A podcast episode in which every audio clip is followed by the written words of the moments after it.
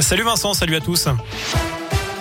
Et à la une de l'actu, les amateurs de cyclisme avaient depuis longtemps noté cette date du 14 octobre. Le parcours du Tour de France 2022 a été dévoilé tout à l'heure. Un grand départ le 2 juillet de Copenhague. Trois étapes se tiendront au Danemark.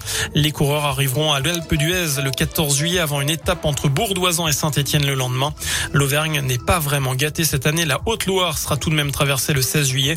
Le détail du parcours et les réactions, c'est à retrouver sur radioscoop.com. Une triste découverte dans le Puy-de-Dôme hier. Le corps du ramasseur de champignon disparu a été retrouvé dans un puits à Volorville. Ce sexagénaire qui habitait Thiers était porté disparu depuis deux semaines. Une autopsie devrait être réalisée pour déterminer les causes de la mort.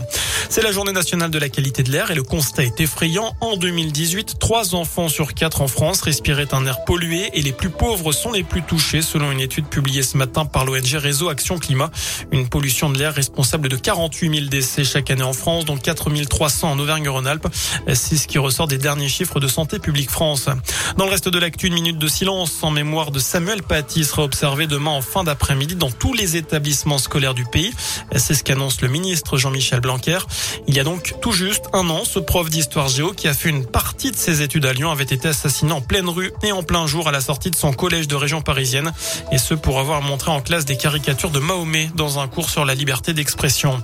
En Norvège, la piste terroriste privilégiée après l'attaque à l'arc qui a fait cinq morts hier. Interpellé a reconnu les faits. Il s'agit d'un Danois de 37 ans converti à l'islam et suspecté de radicalisation. Enfin, un mot de foot. C'est officiel. Il n'y aura plus aucun match professionnel disputé les 5 mai en France. Une loi a été adoptée par le Parlement en hommage aux victimes de la catastrophe du stade de Furiani. Euh, une catastrophe qui avait fait 19 morts le 5 mai 1992. Voilà pour l'essentiel de l'actualité sur Radio Scoop. Je vous souhaite une excellente soirée. Tout de suite, je vous laisse en compagnie de Vincent et de Nico.